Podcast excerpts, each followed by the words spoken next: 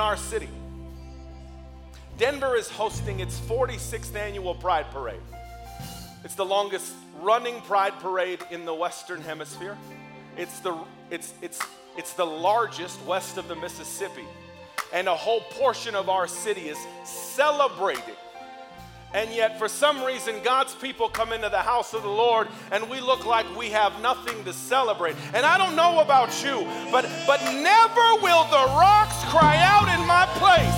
I won't let anybody else shout louder than me. I won't let anybody else dance harder than me. I won't let anyone else celebrate more than I celebrate because I serve the one true and living God. He died and rose, and when He got up, I got up too. Now that's worth celebrating. Are y'all with me, church?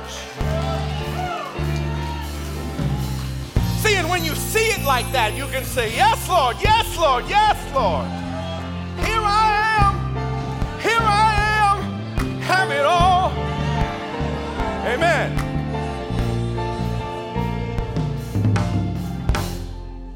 I know I, I, pushed you a little early. You said it's summer, it's hot, I'm on vacation.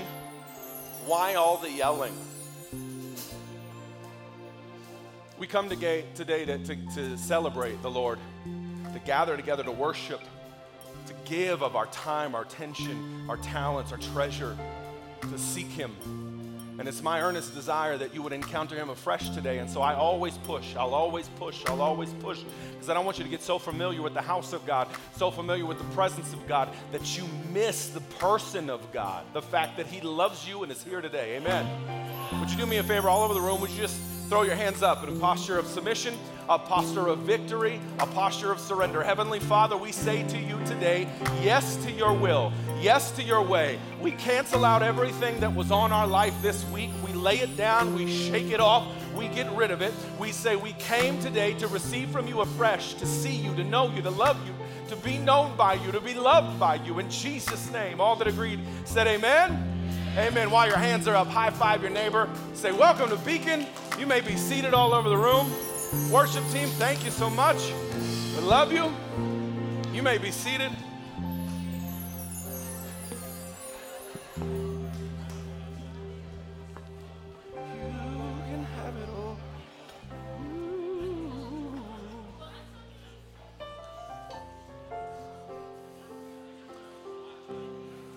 Good morning, y'all. Welcome to Beacon. So glad that you're here, and so many of you planned ahead and didn't get trapped in the traffic. I'm glad that, that it didn't hold you back. I'm so excited to be able to do church here on Colfax Avenue. If you're new to Beacon, today's your first day. I want to tell you from the bottom of my heart, as a member of our team and a servant in the house, we love you and you're welcome here. We won't make you stand up or do a dance or give a full testimony, but we won't stop you either. Amen. I'm so excited to be able to continue to worship and do all that we do here in the heart of downtown Denver. My name is CB. I'm a member of the team here and just blessed to be a part of it. I've got a couple announcements for you. We're going to dive into the Word today. I've got someone to celebrate uniquely as well. Um, and actually, I think I'm going to do that first. Um, it's our custom here at Beacon every month to celebrate one person who serves in excellence. And um, this month, it's just so plain to see uh, who our beacon of the month is. So um, I, I wonder if you just help me thank God with a round of applause as I welcome to the stage my dear friend Maxwell Brake. Maxwell, would you come up here, man? Come on, come on, come on. Maxwell. Where is he at? He's here. I told him he's hot. Maxwell, no, literally, come up here.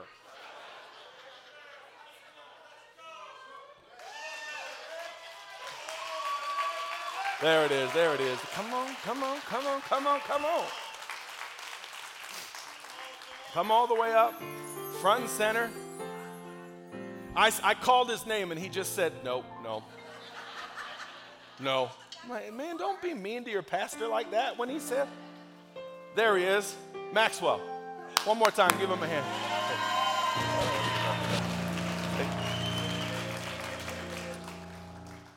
Maxwell, I don't know any other church that gives out trophies, but I'm a fan of ours. This trophy says Beacon of the Month. It's a, a recognition of your heart.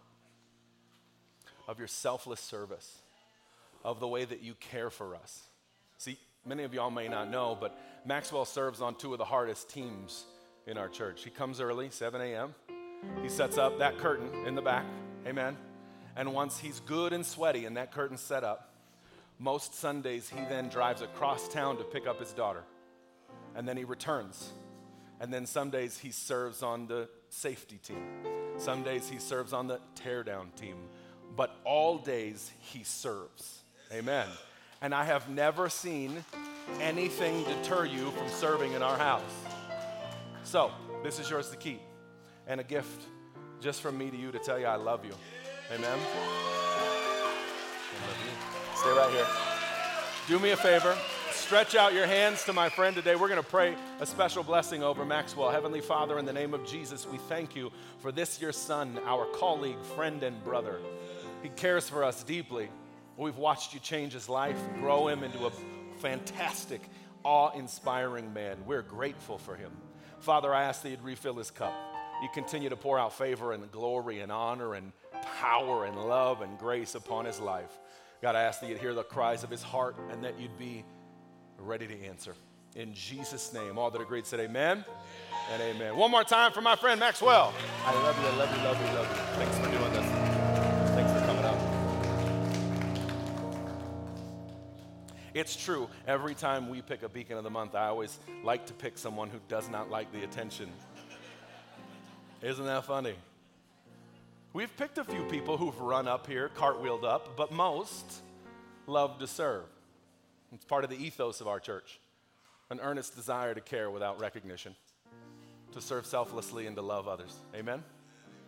I want to share with you one more piece of the ethos. Over the last several weeks, I've been walking through what we call at Beacon our seven cultural distinctives.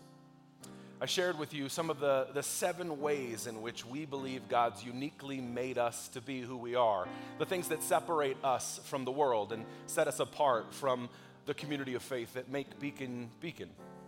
And today is our final one.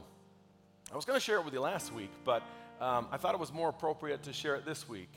At the end of the message last week, we, we talked about fathers and fatherhood, the importance of men, God's divine plan for men. I shared with you that God often calls fathers specifically to call their children to urgency. You remember at the end of the message, we talked about the Apostle Paul writing to his spiritual son Timothy, and at the very end, saying to him, Come quickly, I don't have much time left. Come and see me. It's a perfect picture of urgency, one of the cultural distinctives here. Now, I want to read for you um, a passage from John, chapter 9. I'm going to read verses 1 through 7 real quick for you. It says, As Jesus passed by, he saw a man blind from birth. And his disciples asked him, Rabbi, who sinned, this man or his parents, that he was born blind? And Jesus answered, It was not this man or his parents, but that the works of God might be displayed in him. Verse 4, watch this. We must work the works of him who sent me while it is day, for night is coming when no one can work. For as long as I am in the world, I am the light of the world.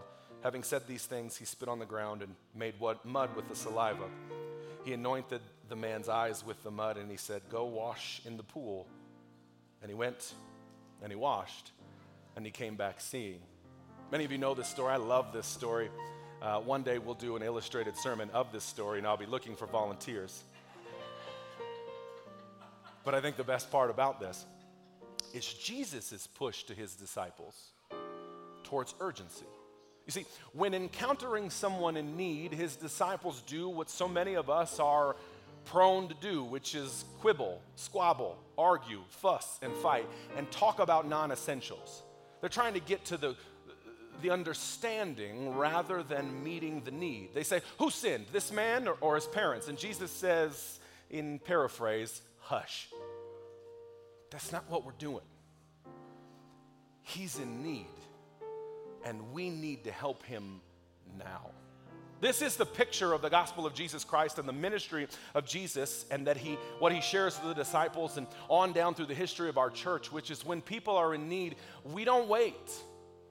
We don't waste time, and we're not here to argue about whether or not it will be effective. We're here to love and to care and to serve and to meet need right where it is. Amen? Jesus calls us to a place of urgency, and at this church, we believe that we're uniquely on a mission and that time is short. I want to tell you this right now there's someone in your life who needs to hear from you right now. I don't want you to wait and think, you know, it's busy. I, you know, last time I talked to him, it didn't really work out. I want you to understand that now is the time to touch base. Now is the time to care. Now is the time to take action because we don't always have tomorrow. You know, in our church, we want to be urgent in the way that we care for each other. And the way that we do this is by encouraging each other to do it together. And when we struggle, we in, remind each other, let's run together. We, we call each other together to say, run with me, come with me, let's do this work now, today. Let's not waste. Amen? Amen. I believe in the power of urgency and the power of now because I believe that when we take action quickly, God gets glory immediately. Amen. Amen. Those are our seven distinctives. That's our last one.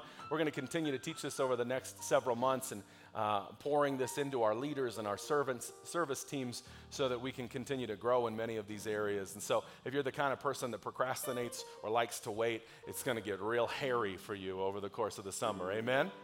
Amen. Are y'all with me?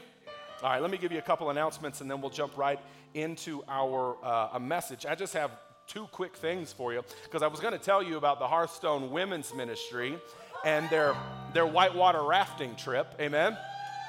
Which is, all, I know. See, you missed it. You go on vacation and then you don't even, I'm telling you. Next one, the women's ministry is relaunching this summer with a whitewater rafting trip on July 1st, which I just think is the baddest to the bone of the ideas. And I was going to invite you ladies to hurry up and register, but it's sold out, already sold out. And so, amen, amen. I'm excited for that because it means that our ladies are being urgent. Come on, somebody. And, uh, and I'm excited to see what God continues to do. So, ladies, you missed it this time, but next month we're going to have another adventure. And uh, I'm going to challenge all of our fellas that if the ladies are going whitewater rafting, we need something equally or more dangerous in Jesus' name. Sign me up, right? A couple of members of our safety team shoot guns for a hobby. Let's go. What's that? No, that's true. Some of us have a criminal background, so I'm in the right church. I know I'm home. We're like, don't forget about all them times you've been arrested. Right, yes. Anyway, moving on. Let's jump in. Let me remind you uh, the best way to stay connected here at the house is to get our app. It's the easiest way for you to register for events or give, join a small group, sign up for a service team. You can submit a prayer request. You can even ask me to record a video message to invite one of your friends to church. There is nothing more alarming than my big white head on their screen in a text message unannounced. But we've been doing it and people have been coming. Amen. And then the last thing is if you ever want time with a pastor, it's my distinct pleasure to meet with you in the app, you can set a meeting with me. I meet at uh, Hooked on Colfax on Tuesday afternoons. You just pick a spot that works for you on the calendar, and then you and I sit down and we dream together and pray together and do life together. Amen? Amen. Also on the app, you can, you can give. And um, we believe at the church that Jesus established. Generosity is part of who we are. Jesus teaches on generosity. The Bible is clear on giving. And everything that you see that we do here is not due to some anonymous benefactor. Come on, somebody. Though I believe that day may be coming. No, everything that we do, including pay the lease here and buy the equipment here and provide for the outreach and the adult ministries and the student ministries that we just relaunched yesterday, including paying the pastors of our, our team, that's all provided by you. It all comes from you. And it's my desire that you would join God in this mission. We believe God's doing something mighty in our city. We continue to get to have church on Colfax Avenue. Amen? And we get to really celebrate something mighty. And so we're going to need your help. So there should be s- several ways you can give online. You can give in the app, you can give on the website, you can even text to give by putting the number of the amount of money that you want to give and sending it to the text message 84321. That's the number. And you can also give in the uh, clear offering bucket on your way out. Everything that you give is tax deductible. We're a 501c3 in good standing with the IRS. We have a good old fashioned board that oversees our spending and an outside bookkeeper who keeps tabs on all of it. This is good ground. Amen?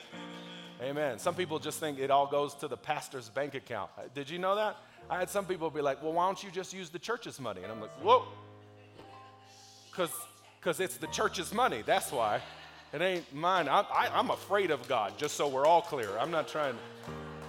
Amen. Let me pray over your giving today and then we'll transition. Heavenly Father, we love you. Thank you. Thanks for letting us be the church. Thank you for calling us and, and, and gathering us and building us together.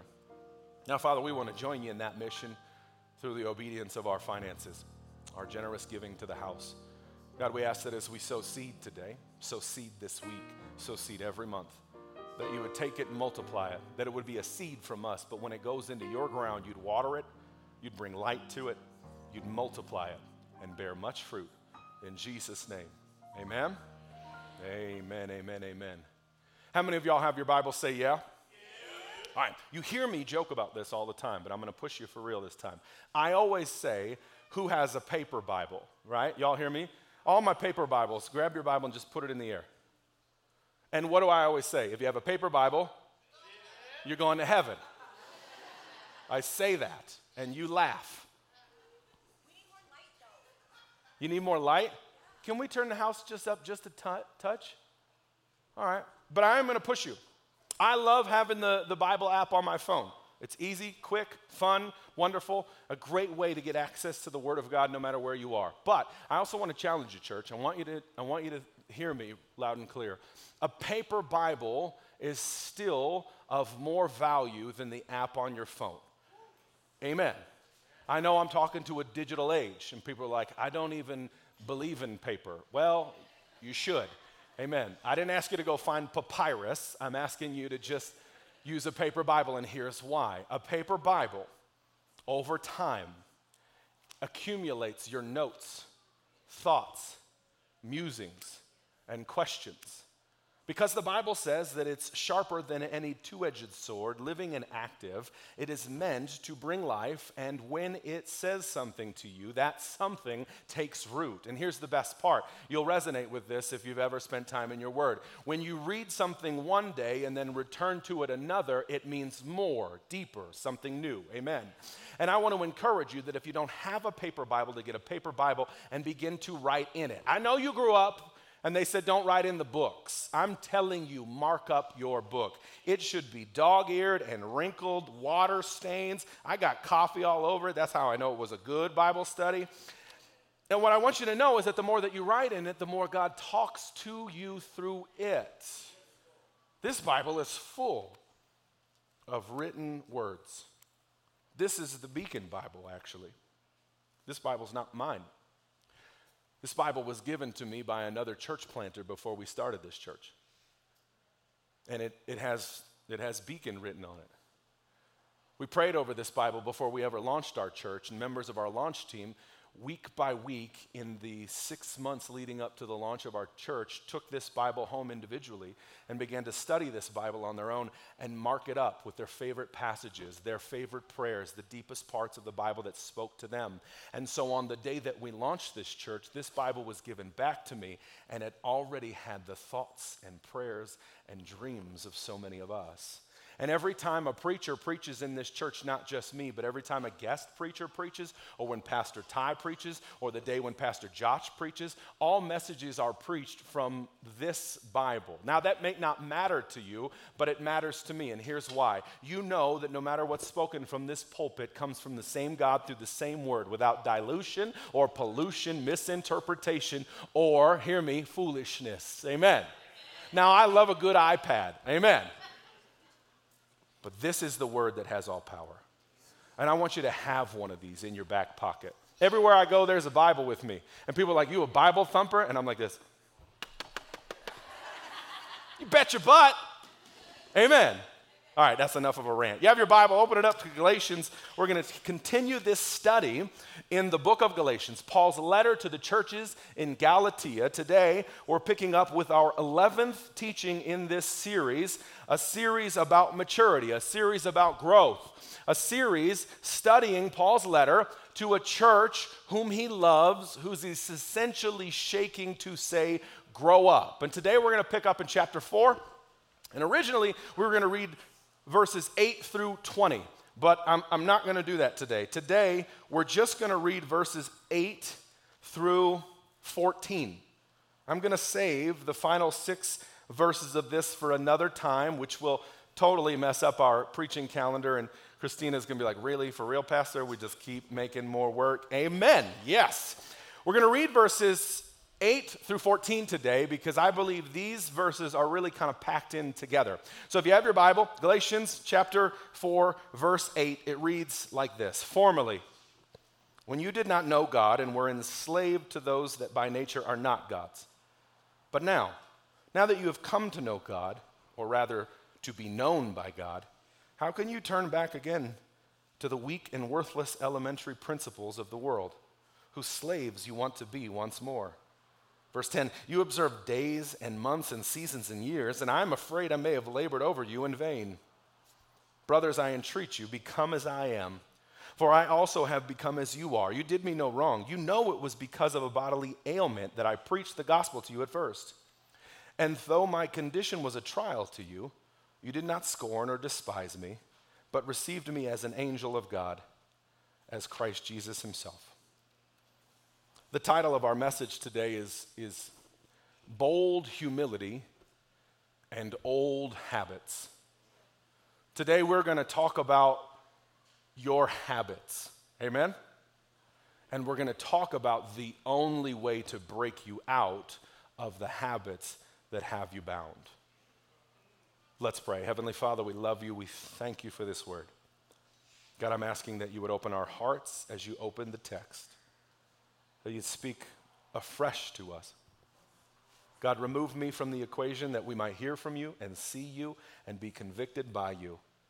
Help me to preach with Pentecost power, a revelatory understanding of your word that might change us forever. And God, we cast out every demon in this room who must be unlike you, and we declare, Holy Spirit, you're in control. All that agreed said, Amen. Amen. Amen. All right, big idea today. If you're taking notes or if you still have your workbooks, uh, from, from this study.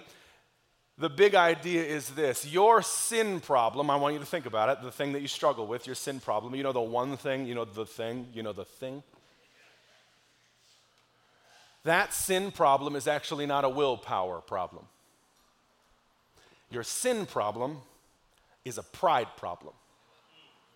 I want you to hear me loud and clear because we, we touched on this last week. I'm going to seal it up and then push us out of that understanding about our relationship to sin. You heard me last week say, for those who are in Christ, those who have been born again, we are no longer slaves to sin, but have now the Holy Spirit who dwells within us who gives us power over sin. It means this that now, once you've said yes to Jesus, you actually get a choice in the matter. Amen. Before you had Jesus, and for those of you who don't yet have Jesus, don't have your trust in Him, aren't completely sold out for Christ, you don't really have a choice. You find yourself in relationship to sin that looks like this Well, I did it again, and I don't know how that happened. That's when Paul writes about this. He says, Before you even knew him, you were a slave. Amen.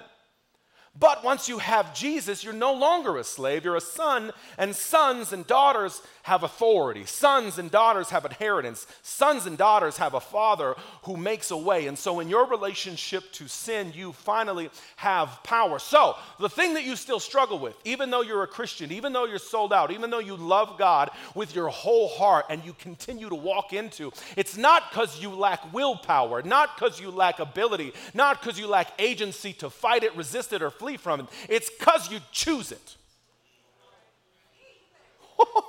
You're like, I just got here. No, I, this, I'm a first timer. Where's my gift bag?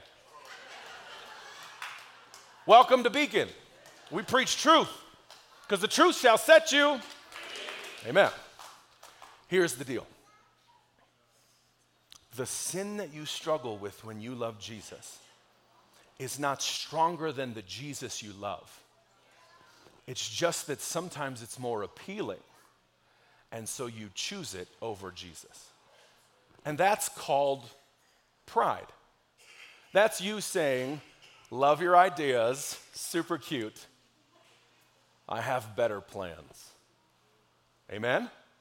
That's what it looks like from his perspective when you and I, knowing what God wants for our life, choose things that he doesn't want for our life. To God, it doesn't look like, oh, oops, again. It looks like this I know better, and I'm going to do it my way. Now, let, us talk about habits for a second because I'm just going to push it. It got real quiet in here, Travis. You sense that? It was just like, for real, dude, can we do some fun stuff today? All right, listen, let's talk about your habits for a second because I think it's important that we identify kind of what we're talking about. Most of us who struggle with sin struggle with habitual sin. Amen? It's something that just kind of happens over and over again. And here's what you need to understand about habits habits are defined as consistent behaviors that are hard to break without consistent effort that subconsciously begin to define who we are. I'll say it again. Habits are consistent behaviors that are hard to break without consistent effort that subconsciously define who we are. What that means is this habits don't just fade away. Amen? Habits must be broken by working against them. Now, maybe you've heard this before, but a habit takes 21 days to make or break. Have you ever heard this before? 21 days of consistent effort to either start a brand new habit or break an old habit. That's why when I meet people, and they're in early recovery. I'm like, How are you doing? And they're like, I'm fantastic. I think I'm totally free. I've got seven hours free, and I am just killing it. And I'm like, Whoa, we got so much work to do. Here's the deal the things that have gotten a hold of your life that make it so that you just feel like you're kind of stuck in it, you're in that habit, those things have begun to take root in your brain. For anybody in addiction, you'll come to understand that the habit of addiction, which is actually the disease of addiction, the part of the brain that it hijacks is called the brain stem. The brain stem is the back of your brain, exactly as it sounds, and it's the part of the brain that's in charge of instinct, meaning breathing, drinking, and eating. That's why, for so many of us who are on the outside of addiction looking in, wonder why can't they just quit? It would be like saying, why can't you just hold your breath for the rest of your life? It sounds absurd and downright terrifying. And that's how habits work. They begin to hijack your brain in such a fashion that the behavior is no longer thought about, it's unconscious and even instinctual. And so, in order to break it, we've got to step up consciously and break off instinctual behavior with a cognizant mindset of the sin itself and the alternative, which is trusting God for that thing. Now, I'm getting a little heady for you, but let me just break it down, okay? You right now have a habit. Some of you are super holy and you're like, no, I don't. Yeah, you do. Now, you're thinking about your habit in light of someone else's habit. Because some of you are smokers. Amen. And you're like, nope, I'm a vaper. Same thing. Same thing. You just smell like strawberries. That's it. or mango. Good grief, man. Some of you have a habit. All of you have a habit. And right now, that habit, whether you like it or not, defines you to us. Hear me when I talk about smokers, you think of them as smokers. You ever meet somebody that smokes? Right. We have some smokers in the house. I love you. You're my favorite. But you're a smoker. That doesn't negate my affection for you, but one of the ways that you are identified to non smokers is as a. Smoker. Hear me, right? All right, let me flip it. Some of you like to cuss. No big deal. Have you ever seen the t shirt says, I'm a Christian who likes to cuss? Oh, no. Don't wear that. right? It's like, I'm a Christian who likes to rob. No, they're both bad. That's not, you can't, uh uh-uh. uh Some of you have a foul mouth. You're like a sailor, not on Sundays, but other days. You sound like you are a pirate. Amen? Which may not seem like a big deal to you because if you've always cursed, it's just part of who you are. And you define yourself as all of the myriad ways in which you live your life outside of cursing. But for people who don't curse or cuss, guess what you are? You're a you're a cusser. Because when you say the words we would never say, we're like, good grief. Here's the deal your habits actually define you to people who don't share those habits. When you're a liar, people who are honest only see you as a liar. When you're late, all the people on my service team, all my deacons and team members are like, oh, don't talk about it. For those of us who are never late, all you are is late. I love you. Where have you been? I saw this comedian one time say, It's so easy to be on time. So easy. Do you know why? Because on time lasts forever. All you have to do is be early. If you're early, you're automatically on time. Amen?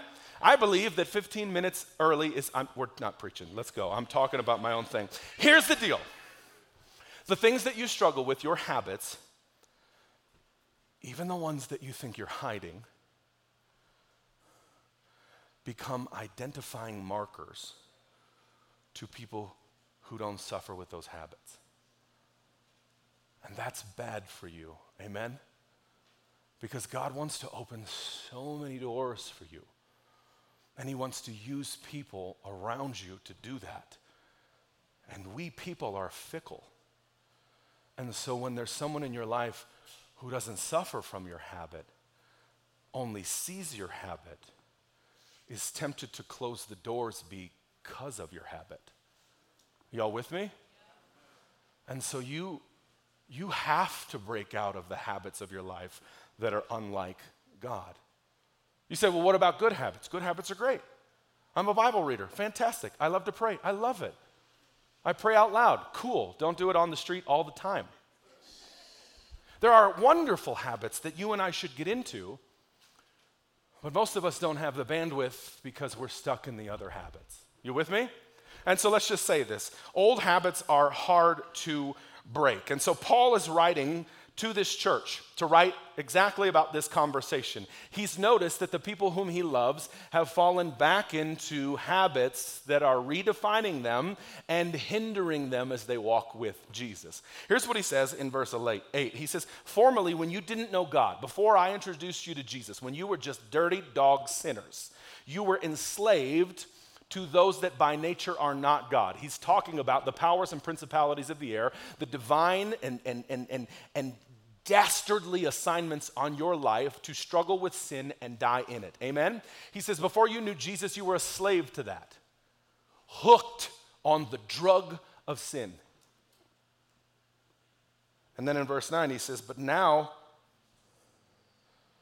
well, now you've come to know God. Or better yet, I should just say, now that he's come to know you, you've gone right back into a habitual behavior. He's talking to every one of us here today said the sinner's prayer. And then the next day found ourselves living like a sinner in need of prayer. He's talking to every one of us here today that has had a real transformative encounter with God, be it through a time of prayer, be it through a message, be it through a song, be it through a moment where we just sense God is real, He's for me, Jesus is alive, and I need Him. And then all of that experience dashed away by the life that we lead. He's writing to us to say, I know you know Him, and I know He knows you. So, where are you?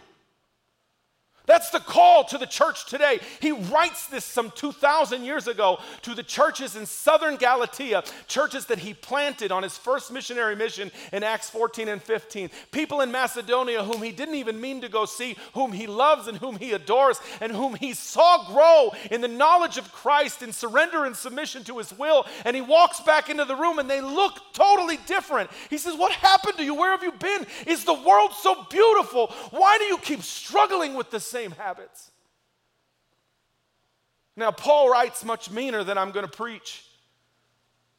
He's writing to them from a place of frustration. We'll talk about that when we pick up verse 15 through 20 at a later time.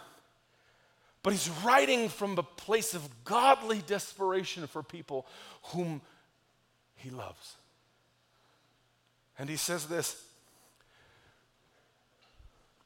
When you were in the world, you were a slave to sin. And then you met Jesus and were set free. And now you live again like a slave, but you do it through religion. Remember that the churches in Galatia were plagued by a group of people called the Judaizers who were encouraging, yes, Jesus, and. They said, you can believe in Jesus, but you must be circumcised. You can believe in Jesus, but you must follow dietary restrictions. You can believe in Jesus, but you also have to do these things. And the church was, was bamboozled into believing that Jesus was good and they also had to do something. And Paul is frustrated because that's just plain simply not the gospel. The gospel says it's not that you do anything, it's that Jesus did it all. And he says, I don't get it. Why do y'all keep taking the reins out of Jesus' hands and, and taking control? And I might ask you the same question in the areas of your life right now where you've asked the Lord to take the lead and He didn't do it on the perfect time and you've taken the reins back. I'll ask you plain do you really think that you're going to be better at this than God? Now, when I ask it like that in a church setting, cognitively, you can say, Of course not. No, I know God's greater than me. I know that He's in control. I know that He's wonderful and loves me and has all power to save and power to heal and power to deliver. But if you're being honest with yourself, so many of us today have taken the reins and essentially said to God, I got this. You should take a break. You're not good at helping me.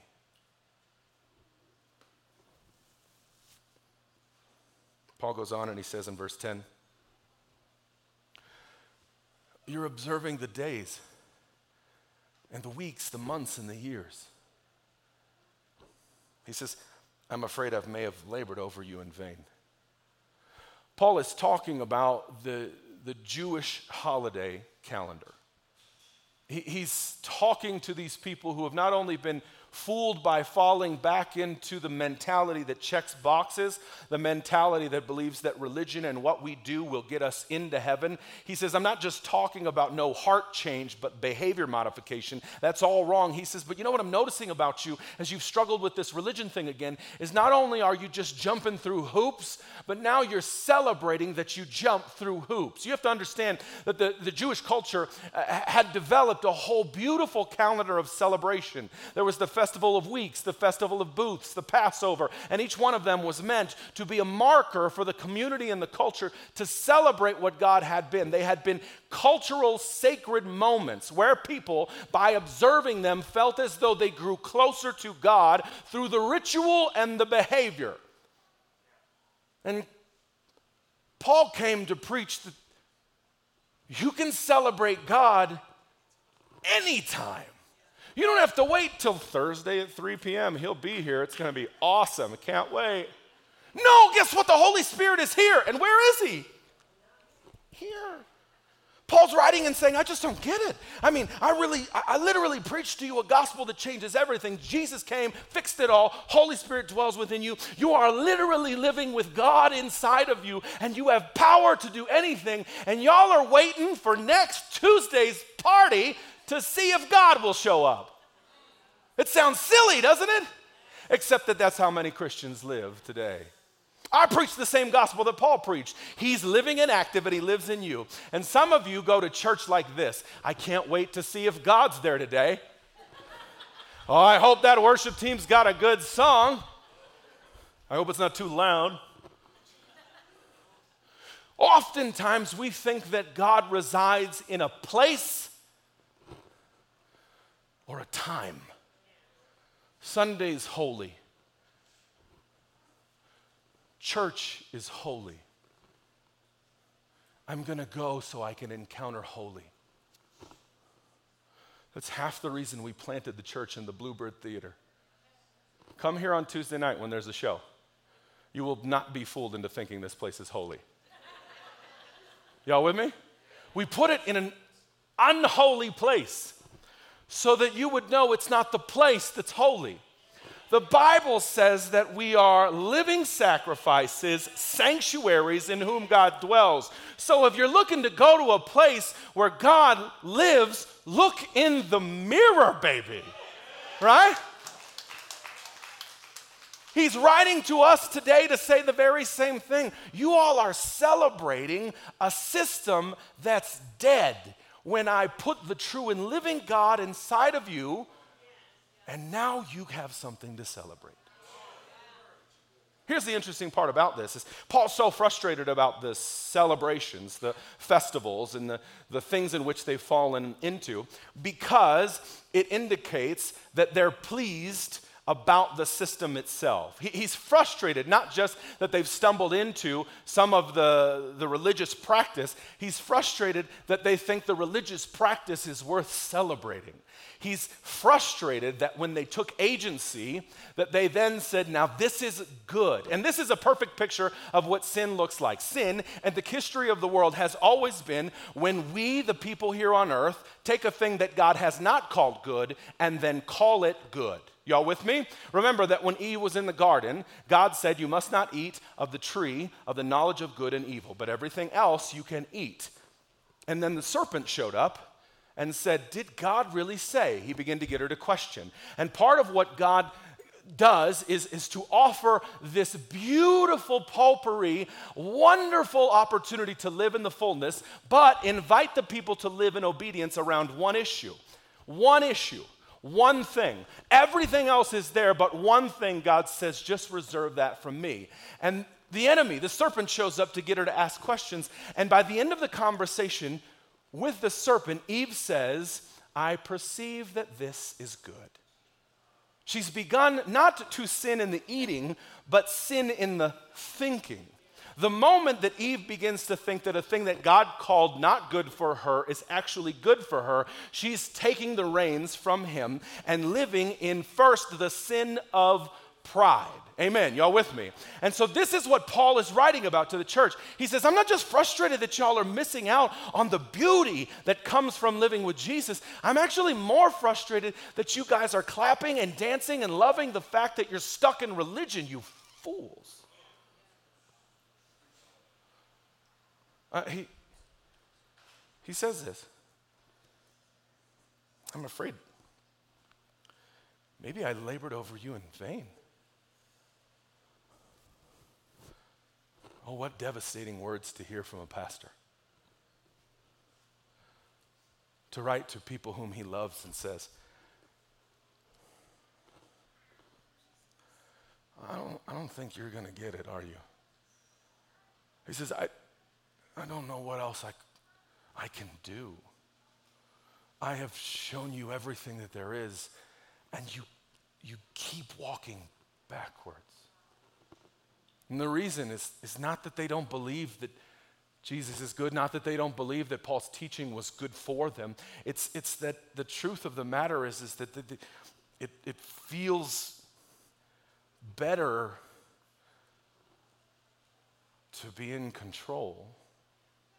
I want you to think about your own walk with Christ right now.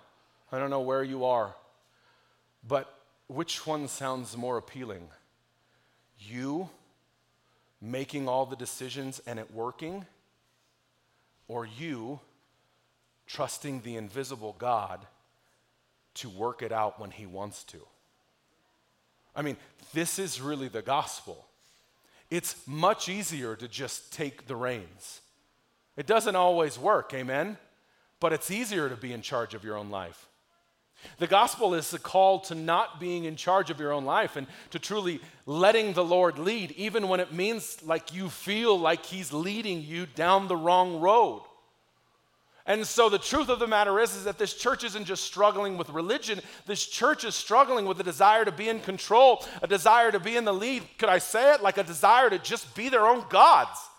And that's what sin is really about. It's, it's about the fact that the things that you suffer from, they don't have a hold on you. You've just been grasping for them because they feel better than you. Let me talk right now to real sin. There are men in this room who are suffering from pornography addiction. Amen. Here's how I know because Pew Research did a study, and 61% of American men admit to a pornography addiction. 61. That's a majority. They surveyed Christian men, 74%. The church has a bigger problem with pornography than the world does. Do you know what the statistics are for pastors? 86%. 86% of men who are called to lead from the front are addicted to pornography. Why? Because it feels good. That's why. That's why we choose sin, because it's immediate pleasure, it's immediate gratification. It costs nothing and it rewards instantly. That's why we choose sin. Sin doesn't have a hold on you, the internet doesn't turn itself on. We choose these things. Now, fellas, I beat up on you. Ladies, let's talk about gossip for a second. Done. That's all the ladies are like, yup, guilty. Let's talk about the curses on us as Christians. The truth is, they're not curses we don't have power on, they're curses we continue to take a hold of and go, yes, this is good. And so when Paul's writing to a church who was once enslaved to sin but is now enslaved to religion, he's talking to the same spirit. I think y'all are stuck in the same thing. He says, This is pride at its core, and you continue to push away from the good and loving God to be your own God. Y'all with me? And Paul says, I'm here because I love you. And there's a different way. There is a different way to live your life a different way to walk, a different way to become who God's called you to be. Paul says in verse 12, Brothers, I entreat you to become as I am, for I also have become as you are. You did me no wrong. You know it was because of a bodily ailment that I first preached to you. And though my condition was a trial, you didn't scorn or despise me. You received me as an angel of God, as Christ Jesus. Paul is writing them to say it's bold humility that will break you out of the bad habits in your life. He is saying, I need you to understand I've got the solution to get you out of this stuff that's got you trapped. You think you're trapped, you're not trapped, you've trapped yourself, and I have the key. Y'all ready for this? This is what Paul's writing. Now, I love Paul because he's mean. Amen. But he's mean because he loves. Amen. Like a good father. He's tough, but compassionate. And Paul says this phrase here that he often says throughout the Gospels. He says, Brothers, I entreat you to just be like me. Wouldn't it be weird if on a Sunday I was like, Church, solutions. You ready? Y'all just pretend to be like me. You got this. Wouldn't that feel like hubris? Wouldn't that feel like the height of spiritual pride? And yet, when Paul writes it, it's not pride. Here's what Paul writes He says, Brothers, I see you stuck in your pride, thinking you have a better way. You should be like me. And as he says that first line, Anyone who's encountered the gospel through Paul would have come to understand this is the same Paul, teacher of teachers, Pharisee of Pharisees, the main persecutor of the church, the primary killer of Christians, a man so zealous for Jewish law that Jesus had to show up in, in, in lightning in a dream and blind him. That's how strong he was. When Paul says you should be like me, he's not speaking of his own piety. He's not saying, look at how much I got it together. He said, y'all should be like me broken down by the power of Jesus Christ. He says, Y'all should, you should fail. I got invited to speak at a conference one time, a secular conference, which I have no idea why they would ever invite me. I don't know anything other than Jesus. Amen.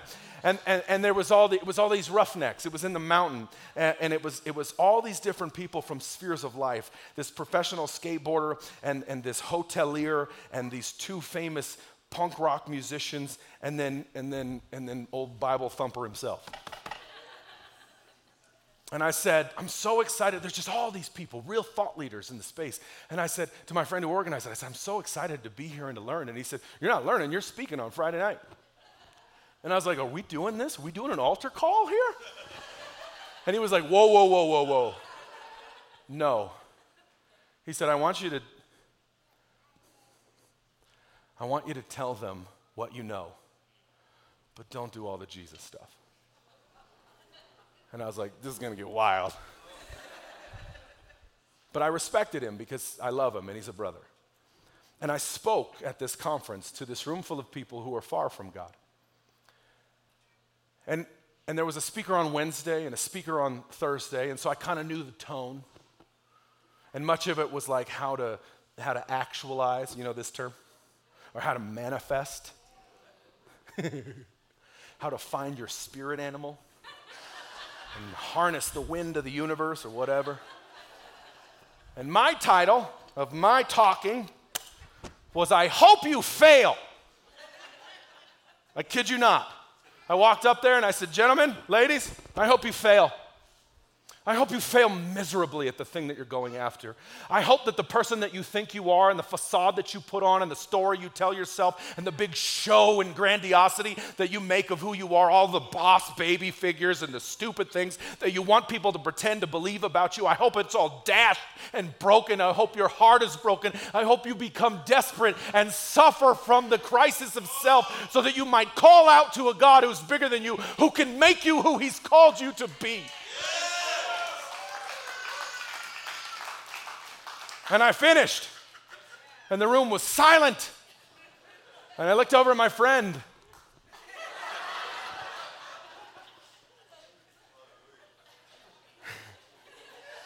And I just wanted to know, I wanted him to know I loved him because I knew we were never going to talk again. You know what I mean? I was like, stone faced. We go to bed that night. My roommate, we shared rooms. He's a multinational tattoo shop owner. And he goes, Bro, and he used a bunch of bad words. He said, That is the most powerful thing I'd ever heard. Where did you get that? Sit down. I got some talking to do. Here's what I know this journey of loosing yourself from pride and being broken so that you might be open that the love of Jesus might find resonance in you. It resonates with everyone, even those who hate the name of Jesus. I got testimony after testimony of people were like, So what? Because here's when we showed up, no one was allowed to say what they did until end. And people said to my friend, What does he do? And he said, Well, what do you think he does? And they're like, He must be a pastor. And everybody was like, We got to go to that church. Here's why because this world has nothing to offer you. And all of the success and glory and glitz and glamour, it will never fulfill you. You can reach the pinnacle of all that this has, and you will still be empty and broken and lost and yearning for something that fills the hole that is uniquely made for Jesus alone. And Paul says, Brothers, I wish you were like me, not perfect, but shattered, humbled, deeply in love with a God who loves me more than I love me. You have to understand, Paul never meant to come here. Paul was on his way to plant other churches when he got sick. Acts 14 and 15 tells us a story about how Paul essentially arrives in the southern part of Macedonia, what's known as Galatia, and how he begins to plant those churches because he's sick. And he says, Brothers, you knew that was the case when I came the first time. He says, I was, I was just like you. See, you were broken and trapped in sin and religion, and I was broken and trapped in my afflictions. I was just like you and you were just like me, and you didn't scorn me or reject me. What's interesting is you loved me, you embraced me. He's trying to paint a picture to them to say, Notice that when I arrived for the first time, there was no posturing. I didn't pretend I was something great. I, I limped into this church of yours, wounded and worried. I wasn't even sure if y'all would welcome me, but you were kind because you saw that I was in need. Paul is writing to a group of people who are trapped in pride to say it was humility that bound us together.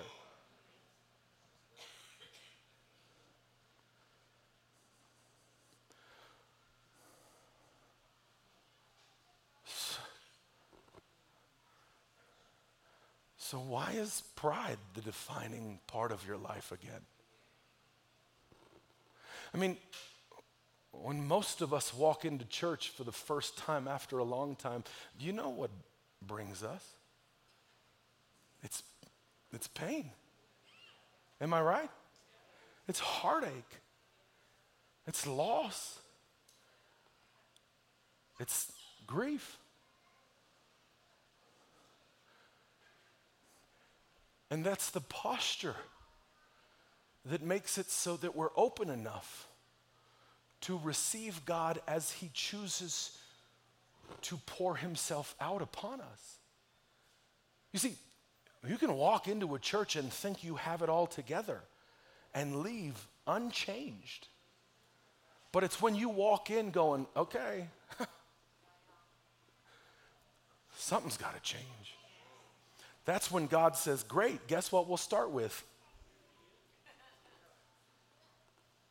And Paul's writing to a church to say, it's this kind of humility where I walked in as a broken man, a humbled man, and you saw that and embraced me, and God got glory amongst us. This is the same spirit that you all need if you really want to get out of this trap of the habits that have you today.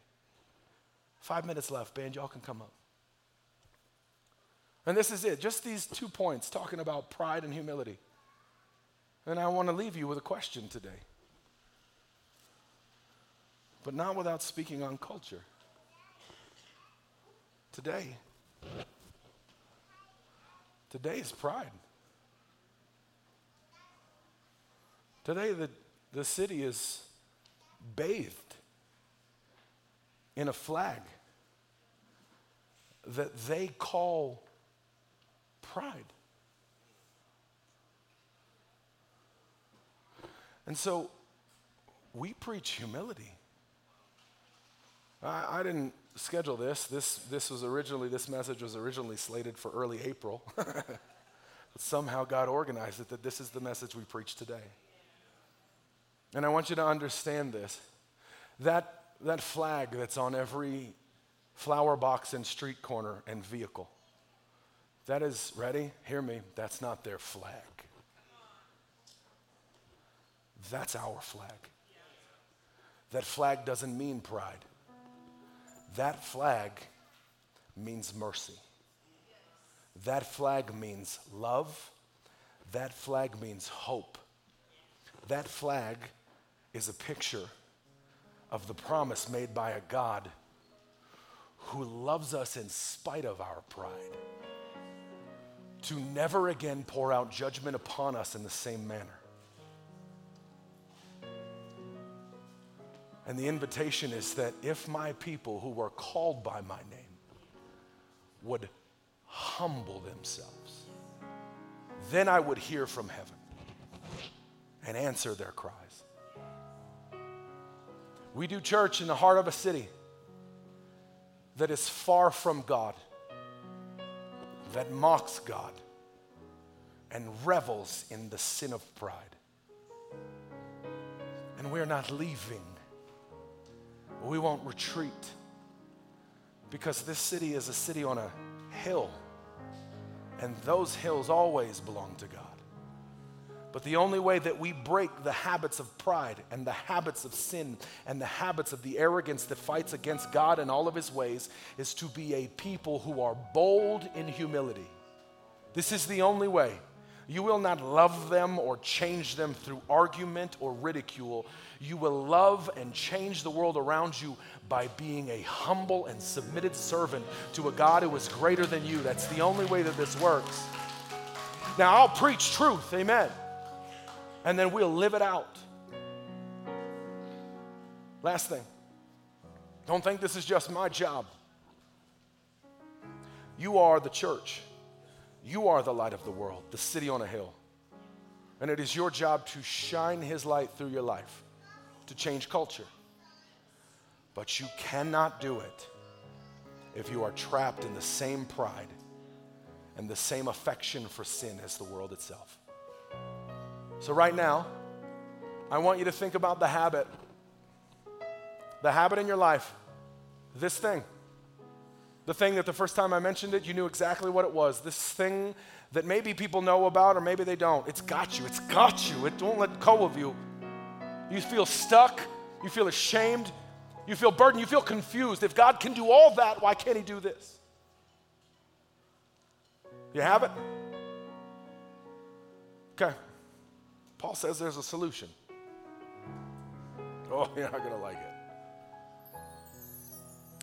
The only way we abolish the spirit of pride is through humility. And humility comes when we humble ourselves before our God and our brothers and sisters. Now we're going to pray a prayer and ask Him to lift that pride off of our life, that habit off of our life, that thing we keep choosing. And I'm going to ask you to share it with someone here today. This is the hard part. It's easy to pray a prayer, isn't it? But it's so much harder to just be honest and say, This is where I'm at. This is how I'm stuck. This is, I don't know what else to do. I've asked the Lord to take it, but if I don't share it with you, I'm going to hold on to it forever. This is what we're doing here today, okay? Now, I'm not telling you who to share it with, but before you leave today, I want you to find somebody you love, find somebody with a smile, find somebody who loves the Lord to tell them, This is what I gave to Jesus today. Would you bow your heads? Heavenly Father, we love you.